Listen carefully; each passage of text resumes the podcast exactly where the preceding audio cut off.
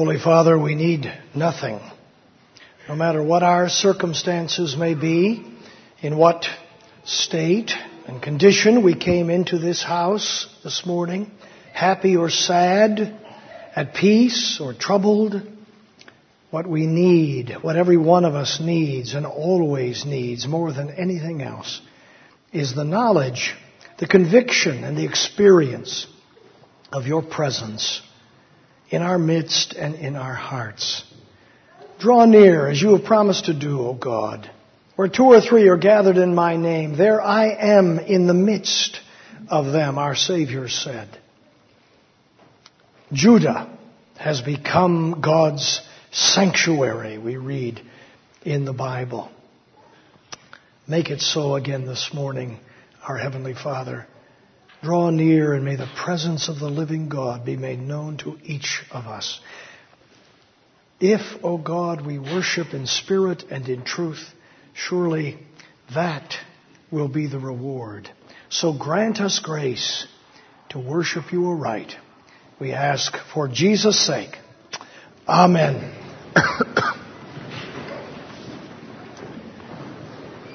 Several weeks ago in the evening service, I mentioned Andrew Thomson as one of the predecessors of Alexander Whyte in the ministry of St. George's uh, congregation in Edinburgh. Uh, the first third or 40 years of the 19th century. Thomson was a great preacher and a faithful pastor, but I mentioned to you that we know him because he was also a formidable musician and that we sing this famous paraphrase of Psalm 24 verses 7 through 10 to a tune written by Andrew Thomson. So it is we sing this morning these verses from the 94th Psalm, or the 24th Psalm rather, to Andrew Thomson's music, and in this way, not only invite the Lord to come into our midst and to take his place before us as we worship him, but we declare his praises as the living God.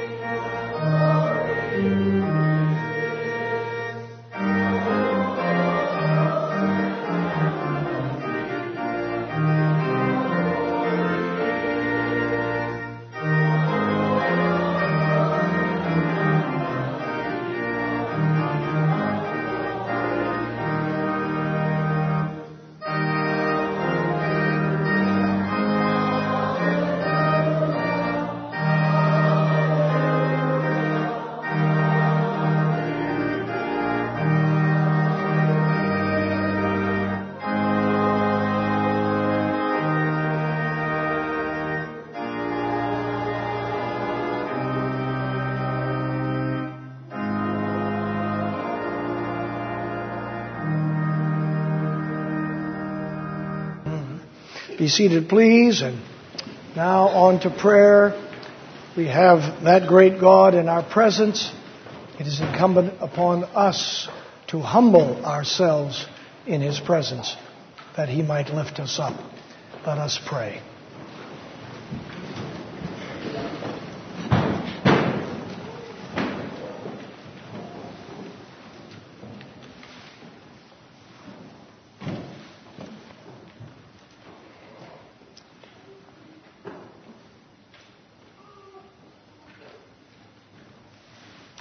Now God's people together from their heart.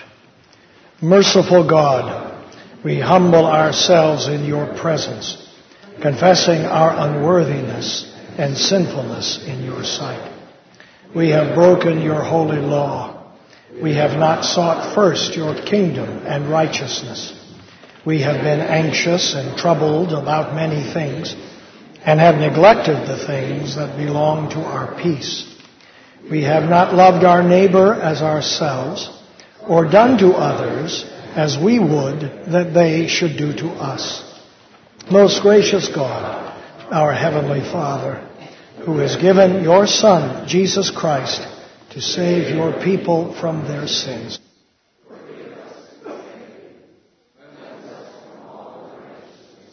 And renew a right spirit within us through the grace of Jesus Christ, our Lord and Savior.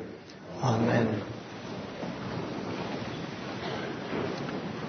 And among the many statements in the Word of God designed to assure us of the forgiveness of our sins, if we have come seeking that forgiveness in Jesus' name, is this from the 106th Psalm.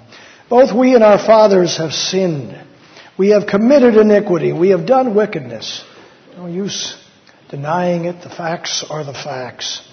Yet he saved them for his name's sake, that he might make known his mighty power. Don't know about you, but I find it extraordinarily consoling and comforting that the Lord forgives my sins and yours, not simply because we have confessed them, but because of his character and his nature he will always be true to the promises He has made. He is always, will always be faithful to the work that was done by His Son. Our forgiveness rests on the character of the unchanging, the immutable God. Let's stand and confess our faith in the Lord Jesus Christ who accomplished that forgiveness and that salvation for us, singing one of the most ancient hymns that we have in uh, this or any hymn book. We're actually providing you a, a copy of the hymn to the tune to which we sing it from the first edition of Trinity Hymnal. Uh, you see that there. It was authored by Clement of Alexandria either late in the second century or early in the third, and then translated into English by the American Congregationalist Henry Dexter. Stand and confess your faith in Jesus Christ.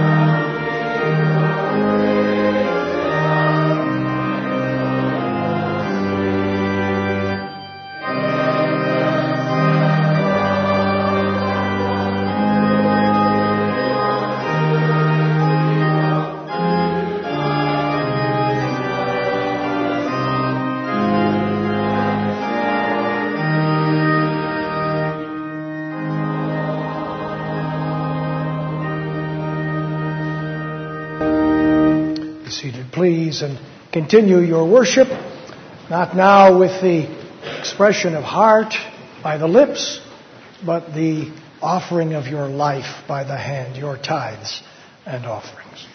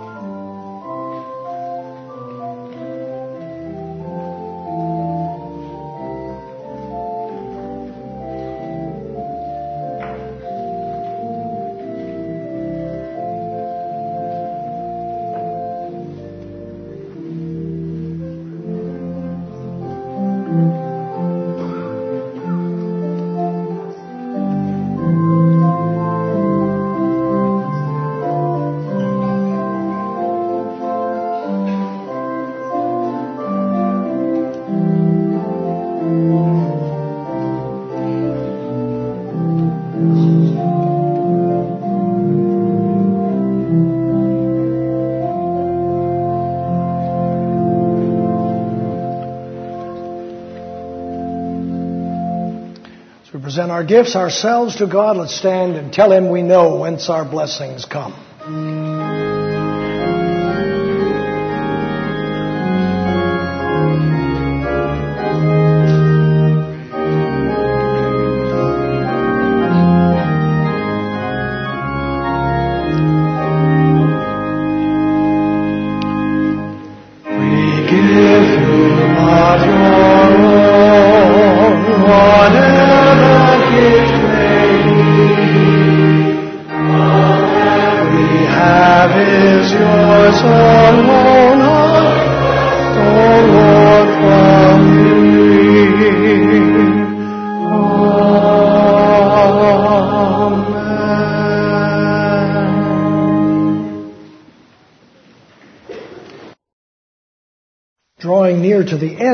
Book of Joshua.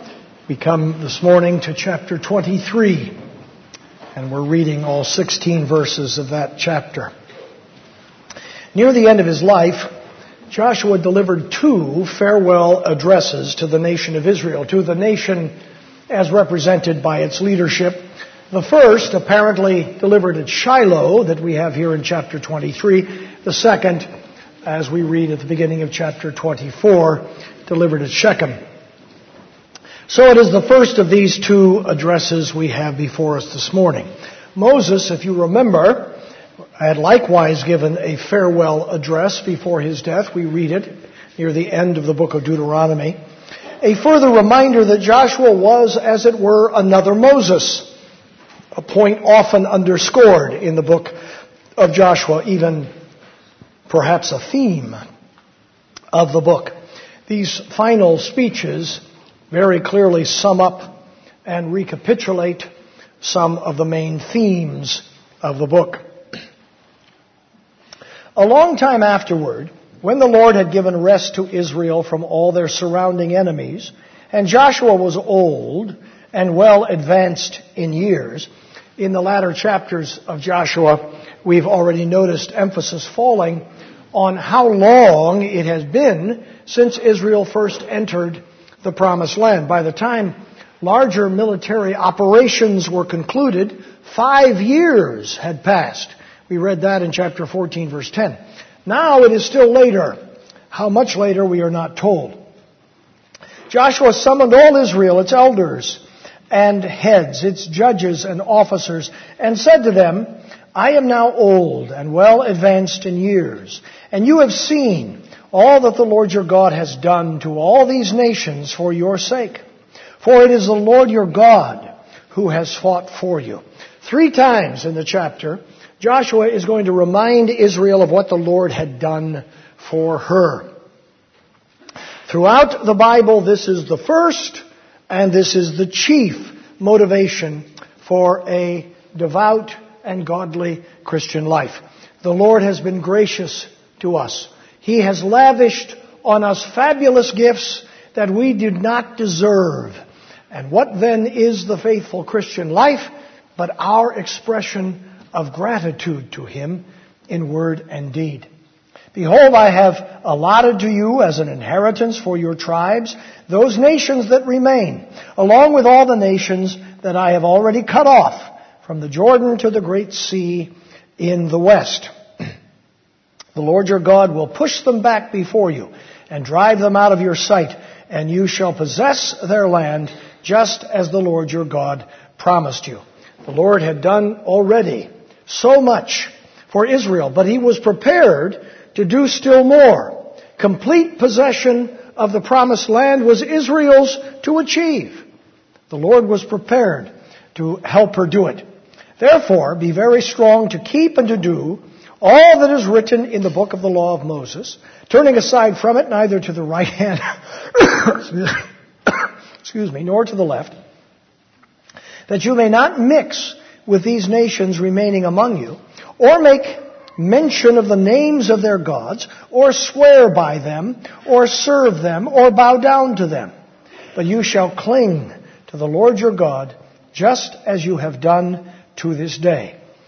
So, in order to claim this further blessing of the Lord, Israel was required to remain faithful to Him. That faithfulness would be demonstrated by obedience and by an active and living confidence in the Lord. The reference to pagan practices of worship reminds us that it was this temptation in particular that the Canaanites posed to Israel. Canaanite worship was tempting to Israel because of its radically sensual nature, orgy as worship, and because it conformed to the conventions of ancient Near Eastern thought. It didn't require Israel to be different, to be unlike everybody else. Human beings crave acceptance. But the Lord required Israel to be a counterculture, a nation, a people apart. Always a very hard thing for human beings. The temptations to be like everyone else and to seek sensual pleasure have undone a great many people in our world today, just as they did in the ancient world. And as a matter of fact, as we know, this would be Israel's undoing again and again Uh, over the remainder of her history as recorded in the Old Testament. Joshua knew of what he spoke. Israel's great peril was the temptation to conform to the world around her. And when she allowed that world to flourish in her very midst, ruin could not be far away. When people invite the devil to tempt them, he always obliges. For the Lord has driven out before you great and strong nations. And as for you, no man has been able to stand before you to this day. While the Lord had been with Israel and had given her the land of Canaan as he promised, Joshua is realistic about the challenges that still face the people of God. He's already mentioned the nations that still remain in the land, the peoples that Israel had not yet dispossessed. And he will mention them again. Indeed, the word for nations appears seven times in this chapter. It is clearly the great peril that Joshua sees looming on Israel's horizon. Obviously, these nations pose a threat to Israel's spiritual welfare, her loyalty to the Lord, a point made repeatedly in the prospect in the book of Deuteronomy and also many times earlier in the chapters of early chapters of Joshua. This is why Israel had been commanded to dispossess these peoples, the Hivites, the Girgashites, and so on, which alas to this point she had only partially done. The book of Judges will relate the sad tale of Israel's spiritual decline, a decline that happened in large part because the seeds of her spiritual corruption were allowed to remain in the land, in the earth in which she now lived. One man of you puts to flight a thousand, since it is the Lord your God who fights for you, just as he promised you. Be very careful, therefore, to love the Lord your God. Here, Israel's faithfulness is defined not by her obedience or by her trust in the Word of God, but by her love for Him. Paul says the same thing at the end of 1 Corinthians when he defines the true Christian not as someone who believes in Jesus Christ, but as someone who loves Jesus Christ. Love personalizes the Christian life because love in its very nature requires two persons and a relationship between them. For if you turn back and cling to the remnant of these nations remaining among you and make marriages with them so that you associate with them and they with you, know for certain that the Lord your God will no longer drive out these nations before you, but they shall be a snare and a trap for you, a whip on your sides and thorns in your eyes until you perish from off this good ground that the Lord your God has given you. And now, I am about to go the way of all the earth. And you know in your hearts and souls, all of you, that not one word has failed of all the good things that the Lord your God promised concerning you. All have come to pass for you.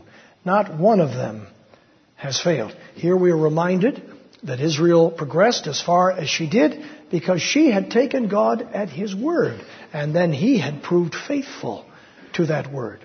He'll always prove faithful. So our faithfulness can be defined as confidence that God's word is true, can be relied on, absolutely. But just as all the good things that the Lord your God promised concerning you have been fulfilled for you, so the Lord will bring upon you all the evil things until he has destroyed you from off this good land that the Lord your God has given you. If you transgress the covenant of the Lord your God, which he commanded you, and go and serve other gods and bow down to them, then the anger of the Lord will be kindled against you, and you shall perish quickly from off the good land that he has given you. Our Father in heaven, this is a word for today, for every day. We are the Israel of God. We who believe and confess Jesus Christ, your Son, as Lord and Savior. So this is encouragement and warning for us. Help us, O oh God, to grasp the nettle of this teaching. Take it to heart. Practice it in our lives. We pray for Jesus' sake. Amen. Over and again through this series of sermons, I have pointed out how the history recounted in Joshua is paradigmatic.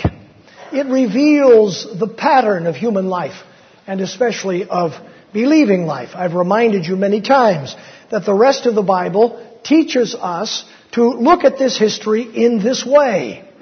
Israel's taking of the promised land is in some fundamental ways like Christians obtaining salvation or gaining possession of heaven itself. And this continues to be the case in chapter 23. And it is so in a variety of ways. For example, we might notice something here that is characteristic of the believer's training in faith and godliness throughout the Bible. Joshua seeks to motivate the people of God to a life of faith and godliness, but he does so in two very different ways. We might say that he uses both the carrot and the stick. He reminds them of God's great faithfulness, of all that God has done for them, all that he has promised still to do for them. That's the carrot. The first half of the, of the chapter is so positive and encouraging. But then the tone changes. Joshua also and very sternly reminds them of the consequences of faithlessness and of disobedience. In verses 11 through 13 and verses 15 and 16, he threatens them with doom. If they forget the kindness of God, if they squander the Lord's gifts to them by breaking the covenant that God made with them, gratitude is a powerful motive for right living, but so is fear. And throughout the Bible, both motives are employed to keep our wayward feet firmly fixed on the straight and narrow path that leads to everlasting life. But there's something more fundamental still here in Joshua 23. We have here some of the most fundamental perspectives on life that we find in the Bible absolutely vital to a right understanding of life and salvation, but perspectives that have proved exceedingly difficult for human beings to grasp, and once grasped, to keep in mind for any length of time. What we have, in other words, in Joshua 23 are some of the key elements in the biblical view of the world and the life of mankind. If we mistake these, we must go fundamentally wrong in our view of life and in particular in our view of our own lives. Indeed, it's precisely here with respect to these fundamental facts of life that most human beings go terribly wrong. There are two such bottom facts or truths front and center in Joshua's first farewell discourse, and the first of them is this. Life Every human life is poised on a knife edge with God's love and salvation on one side and his judgment on the other. This is what Joshua will not let Israel forget. This is what he thinks most necessary that she know and remember. So long as she is in this world, she has before her the prospect of God's favor, of God's love, of God's approval and acceptance and blessing before her. But at the same time, she is equally threatened by the looming reality of his judgment. We might have thought otherwise. We might have supposed that Joshua in his farewell address would say to Israel, Congratulations. You've done the great work you needed to do. You've arrived. The promised land is yours. Now enjoy the spoils of your victory. Go home. It's been years. Time to relax and smell the roses. But he doesn't say that. The Bible never says that. Not once. While we are still living in this world, the issue of life always hangs in the balance. I don't mean to say, of course, that no one can know that he or she is saved and going to heaven. Of course, believers can know that. But we are taught a thousand times and in a thousand different ways in Holy Scripture that the knowledge of our salvation can never become an excuse to lower our guard, to take heaven for granted, or to consider ourselves to have arrived. When Israel took her place in the promised land for granted, and then broke her covenant with the Lord because she thought she had arrived, she lost the promised land as a result. That is the brute fact of Old Testament history and the typology that that history represents, a description of the Christian life and all of its principles. If we take anything away from the paradigmatic nature of the history of Joshua, Judges, and the rest of the Old Testament narrative, it, sh- it should be this. If we are not determined to keep the promised land, we will lose it. As with so much else in the Christian life, this too is a problem of human life in general. Most people do not see the fundamental issue of their lives to be this single opportunity to avail themselves of God's grace and salvation and to avert the threat of His judgment. No matter their religion, no matter their philosophy of life, no matter their circumstances, their temperament, their personality, their understanding of life is usually altogether more prosaic and less serious. They are interested in their own happiness, their own success in various ways, their own fulfillment, and almost exclusively in the present. They have little interest in the future. Still less interest in the distant future, where they will, like it or not, encounter the God who gave them life, who wrote His law and His will upon their hearts, and who has perfect and exhaustive knowledge of how they have lived the life He gave them every moment of every single day. Knowledge of their thoughts, their words, their attitudes, their deeds. Serious things. But most people don't take them seriously at all. Fact is, the issue that Joshua says here is of supreme importance. The one thing he had to say to this people Israel must remain faithful to God is of little or no consequence to most people. That's why they live as they do. They hardly ever think about such things, if truth be told. And when they do, they ordinarily comfort themselves with platitudes. And the platitudinous nature of their thinking about God and about judgment is revealed by nothing so much as the fact that in their minds they typically divide the human race into three groups, not two. This is always what gives them away. They think, well, I'm not Mother Teresa. I'm not that pious. I'm not that devoted to others. Nobody's going to call me a saint. But then I'm not Adolf Hitler either. I'm a pretty good person. I'm loved in my family. I have friends. I get along with others. No one gnashes his teeth at me. I'm in that large group of people in the middle. Not outstandingly good, but not outstandingly evil either. The fatal problem with that way of thinking the problem that Joshua exposes here is that there is no group in the middle. There is never a group in the middle. The Bible never divides the human race into three. The really bad, the really good, and the big group in the middle, partly good and partly bad. Never. Here in Joshua 23, there are but two groups, as always in the Bible faithful Israel and the pagan nations. One or the other. You'll notice that Joshua uses the same verb in both verse 8 and verse 12. One will either cling to the Lord or he will cling to the nations. That's the alternative, the sole alternative. Everyone is doing either the one or the other. As the great American theologian Bob Dylan put it, you've got to serve somebody. And so throughout the Bible, there is always only the righteous and the wicked, the saved and the lost, the children of God and the enemies of God.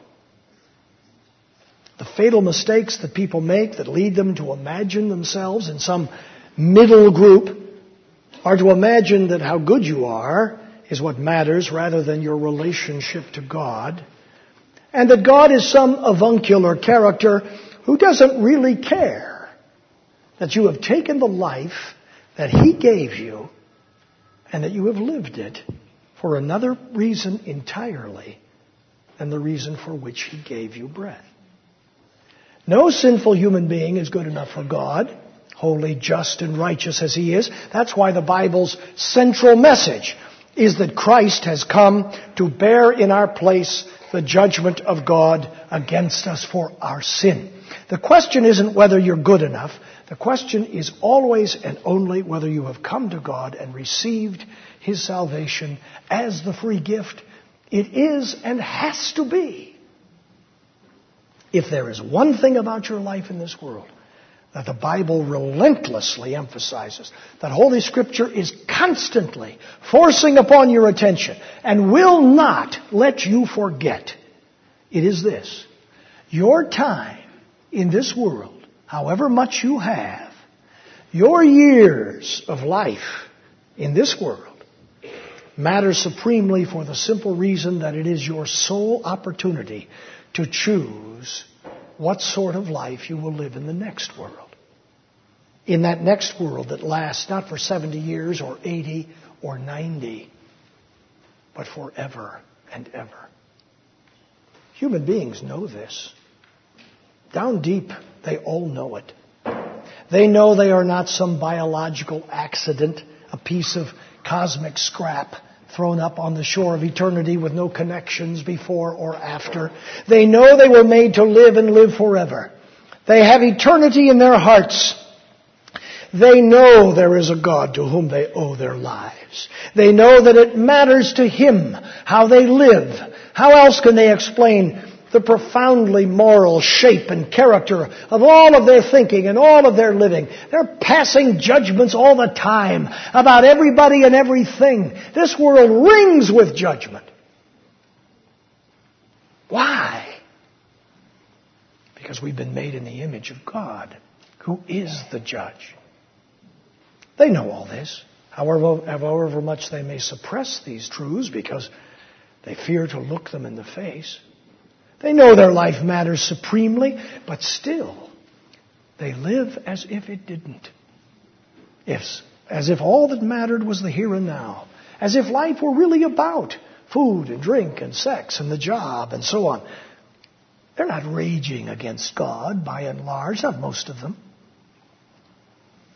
They're just dull, distracted, indifferent, committed to a host of little things while the great thing they ignore, that thing that is looming just on the edge of their active consciousness. No, says Joshua in his parting words to Israel, it's not enough to have a new place to live, a new farm, new wealth, new prosperity. What matters because it matters forever is your relationship to God. He matters. The rest, the family, the farm, the pleasant prospects, they may be yours to enjoy, but only if you know them to be His gifts to you, and because you are determined to demonstrate your gratitude for them to Him.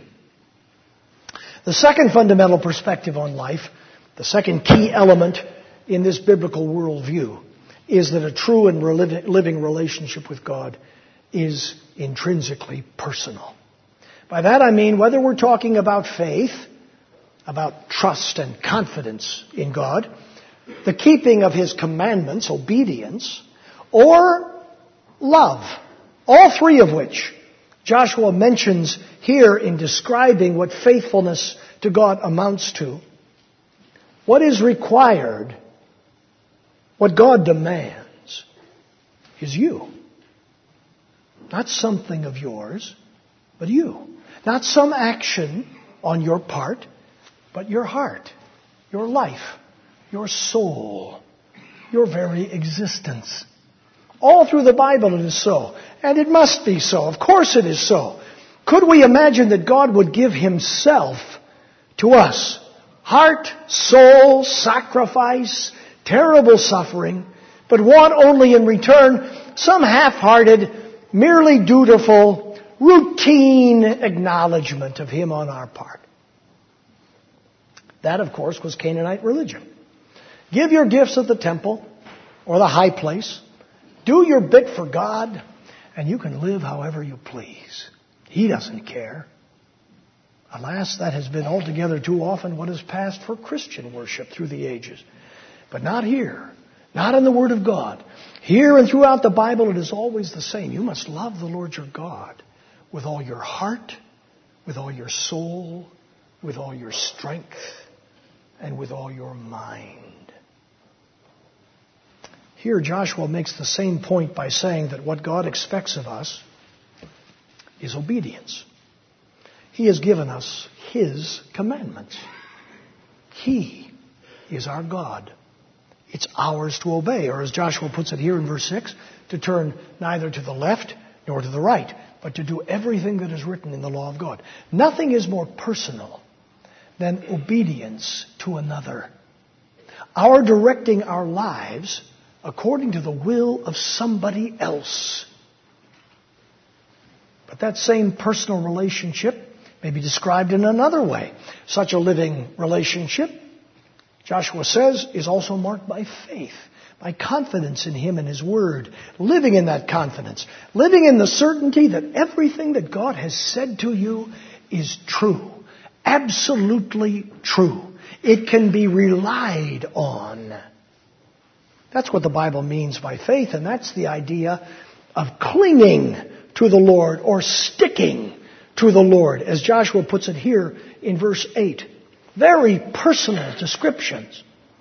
But still he's not done. He wants Israel to love the Lord, as he says in verse 11. 11. Love's, love sums it all up. Love is gratitude and its devotion and its delight and commitment and desire and its longing, all compact and all deep in the heart. Love is the mark of any and every true and good relationship. Love, faith, obedience. They can be distinguished, but in every authentic relationship with God, they cannot be separated. And each one of them is an intensely personal thing. Our love, our faith, our obedience may be very imperfect, very defective, but they must be real. We must be able to say that as the Lord is our witness in the depths of our heart, we want nothing so much as perfect faith in God, perfect love for Him, perfect obedience to all His commandments. Why? Because He's God. Because He's our Maker. Because He's our Savior. Because He is our Heavenly Father and our friend. Here too we find a perspective and outlook that's very difficult for human beings in their rebellion against God to grasp, still more difficult for them to preserve. I was given an example of this recently. You've heard me mention before the name of Robert Farrar Capon. Heard me mention him from time to time. Don Darby's father, Bill McCauley, was the first to put me on to Capon years ago. An Episcopalian priest and the author of many books, books on the parables of the Lord, books on cooking, um, autobiographical uh, books as well. Um, he had a knack of saying things in an interesting way and of putting his finger on the nub of an issue. I've re- recommended his book on marriage, bed and board, to many engaged couples through the years. Bill first recommended Capon to me for his book, The Third Peacock. You will perhaps appreciate and remember more what I'm about to tell you about Robert Farrar Capon if I give you a sample of his writing. This, the opening two paragraphs of The Third Peacock, Capon's book on God and evil. Let me tell you why God made the world. One afternoon, before anything was made, God the Father, God the Son, and God the Holy Spirit sat around in the unity of their Godhead discussing one of the Father's fixations. From all eternity, it seems, he had this thing about being. He would keep thinking up all kinds of unnecessary things, new ways of being, and new kinds of being to be. And as they talked, God the Son suddenly said, Really, this is absolutely great stuff. Why don't I go out and mix us up a batch. And God the Holy Spirit said, terrific, I'll help you. So they all pitched in, and after supper that night, the Son and the Holy Spirit put on this tremendous show of being for the Father. It was full of water and light and frogs. Pine cones kept dropping all over the place, and crazy fish swam around in the wine glasses. There were mushrooms and grapes horseradishes and tigers, and men and women everywhere to taste them, juggle them, join them, and love them. And God the Father looked at the whole wild party and he said, Wonderful, just what I had in mind. Tov, Tov, Tov. Hebrew for good that you have in Genesis 1. And all God the Son and God the Holy Spirit could think of to say was the same thing. Tov, Tov, Tov. So they shouted forever, Tov, Meod. Very good. And they laughed for ages and ages, saying things like how great it was for beings to be, and how clever of the Father to think of the idea, and how kind of the Son to go to all that trouble putting it together, and how considerate of the Spirit to spend so much time directing and choreographing. And forever and ever they told old jokes, and the Father and the Son drank their wine in unitate spiritus sancti, and they all threw ripe olives and pickled mushrooms at each other, per omnia saecula saeculorum. Amen. It is, I grant you, a crass analogy. But crass analogies are the safest. Everybody knows that God is not three old men throwing olives at each other.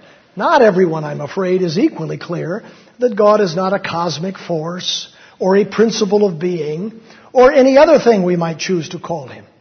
Accordingly, I give you the central truth that creation is the result of a Trinitarian bash and leave the details of the analogy to sort themselves out as best they can.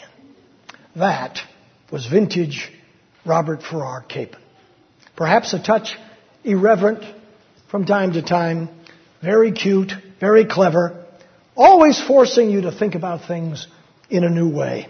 And he had a way with words, as you can tell. He was particularly in, uh, appreciated by some in our Reformed evangelical circles because of his powerful emphasis on grace as nothing but the gift of God, in no way, shape, or form, to any degree, in any measure, in any way, our own achievement. When Capon died late last year, a well known PCA minister wrote on his blog some of the best paragraphs I've ever read on grace came from Capon. But Capon, for all his ability to write sometimes interesting and memorable things about the Bible and the Christian faith, for all his worthy and proper emphasis on salvation as God's gift, as Christ's achievement, and as something we have not and never could deserve, I say for all of that, he is not an example of what Joshua is talking about here in Joshua 23 and what he is not only commending to us, but insisting that we recognize as true faithfulness to God. After 27 years of marriage and six children, Capon almost lost his credentials as a priest, a very hard thing to do in the Episcopal Church in the modern world, by announcing to his congregation one Sunday morning that he was leaving his wife for another woman. Perhaps that horrible betrayal of God, that failure to love God, that disobedience to God's commandments, perhaps all of that have something to do with the fact that, by his own admission, none of his children have followed him in the Christian faith. I'm in no position, of course, to judge another man's heart or life. But what Capon did, we must all be very clear. Be real believers are not to do. What Capon did, Joshua said real believers must not do. What Capon did is the sort of thing the nations do. The very kind of thing that God condemns and punishes. The very sort of thing this nation is doing all the time. That's what Joshua says to Israel here. Take care that you trust the Lord, that you love Him, that you obey His commandments. It must be so because such behavior is what God is owed by us. Because He is a person who has loved us and saved us and called us into relationship with Himself. And if we love God as a person, we will, of course, strive to do what pleases Him. All Capon could say was there were a lot of departments in which I was not a success. True faith in God is obedience to Him. True faith in God is love for Him. It is so. It must be so. Because in the Bible, all of this is so intensely personal. These are not sterile things like the religion of most people. These are not external things. These are not routine things. We don't obey because this is the routine of life we have learned from our parents, or because we think it will pay dividends down the road, though it certainly will pay those dividends. We obey because these are God's commandments, not somebody else's. They're God's. And because we trust Him to direct our lives in the very best way. We love Him because He loved us. We trust Him because His Word and His promises are His Word and His promises. This is the issue of your life. The main issue. The great issue. Whether you are a Christian or not yet a Christian. Do you know God in this way? And do you continue to know Him in this way? Are you related to God in that intensely personal way that leads to trust and obedience and love? This is the great question that every human being must answer. And even those who have already answered it must continue to say their yes and their amen until the end of their lives. What a person does in becoming a Christian is what he does while a Christian until the end of his life. Trust, love, and obey God as a person. Compared to this question of your relationship to God, there are no other questions of any consequence in your life, which is why Joshua chose to say these things to Israel in his farewell address. The key thing, he said, is to cling to God. Never fail to do that. You do that, God will do the rest. God is a person. You're a person. At last, it will be, it must be. Person to person, you and the living God. You trusting, clinging, and obeying, God saving, keeping, and blessing. That must be because, as Joshua reminds us here, God must save or he must judge. One or the other. That's what makes human life so impossibly important and significant. And down deep, every human being knows it and knows why it must be so. But take heart. Jesus Christ Himself, God Himself, said, He who comes to me, I will never drive away.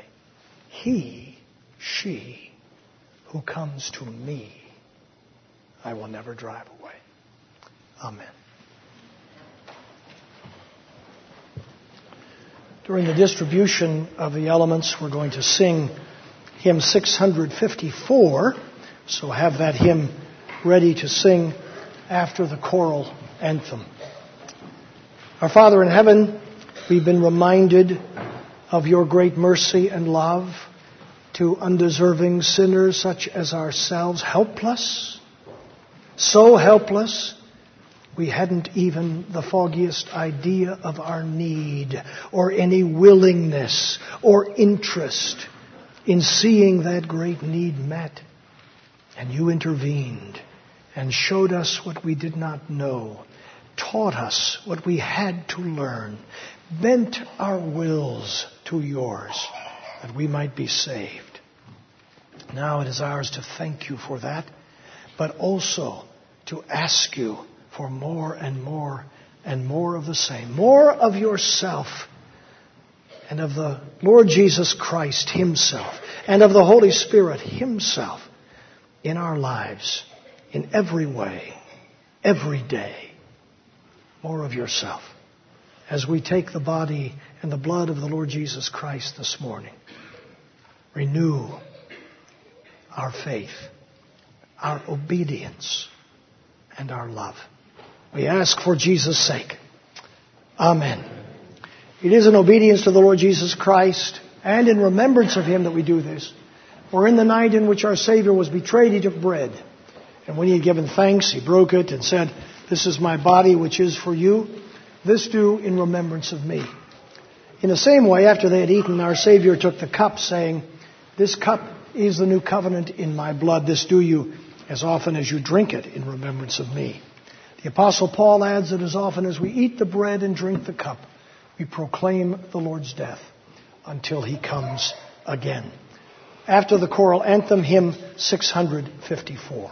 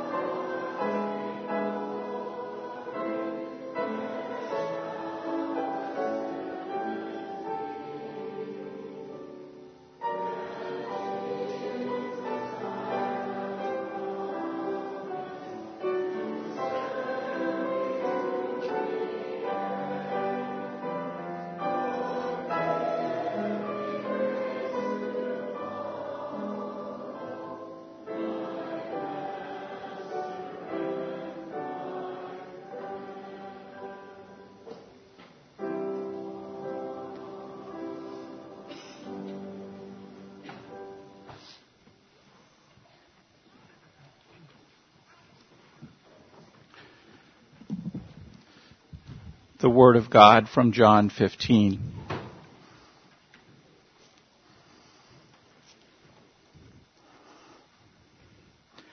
I am the true vine, and my Father is the vine dresser.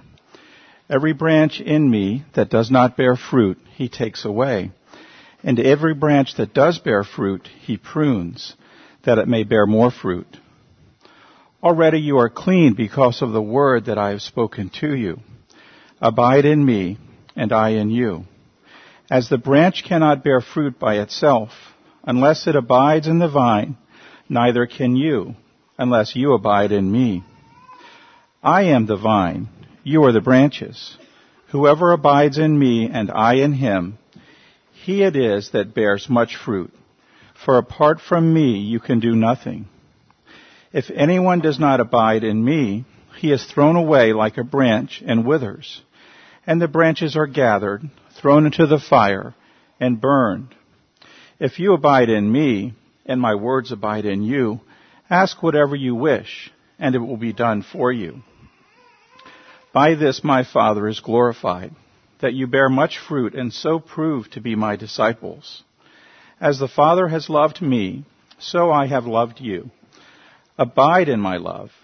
If you keep my commandments, you will abide in my love just as I have kept my Father's commandments and abide in his love. These things I have spoken to you, that my joy may be in you, and that your joy may be full. This is my commandment, that you love one another as I have loved you. Greater love has no one than this, that someone lay down his life for his friends. You are my friends if you do what I command you. No longer do I call you servants, for the servant does not know what his master is doing. But I have called you friends, for all that I have heard from my Father I have made known to you. You did not choose me, but I chose you and appointed you that you should go and bear fruit, and that your fruit should abide, so that whatever you ask the Father in my name, he may give it to you. These things I command you so that you will love one another. Our final hymn is also printed for your use. Jesus, I my cross have taken to the tune Crucifer.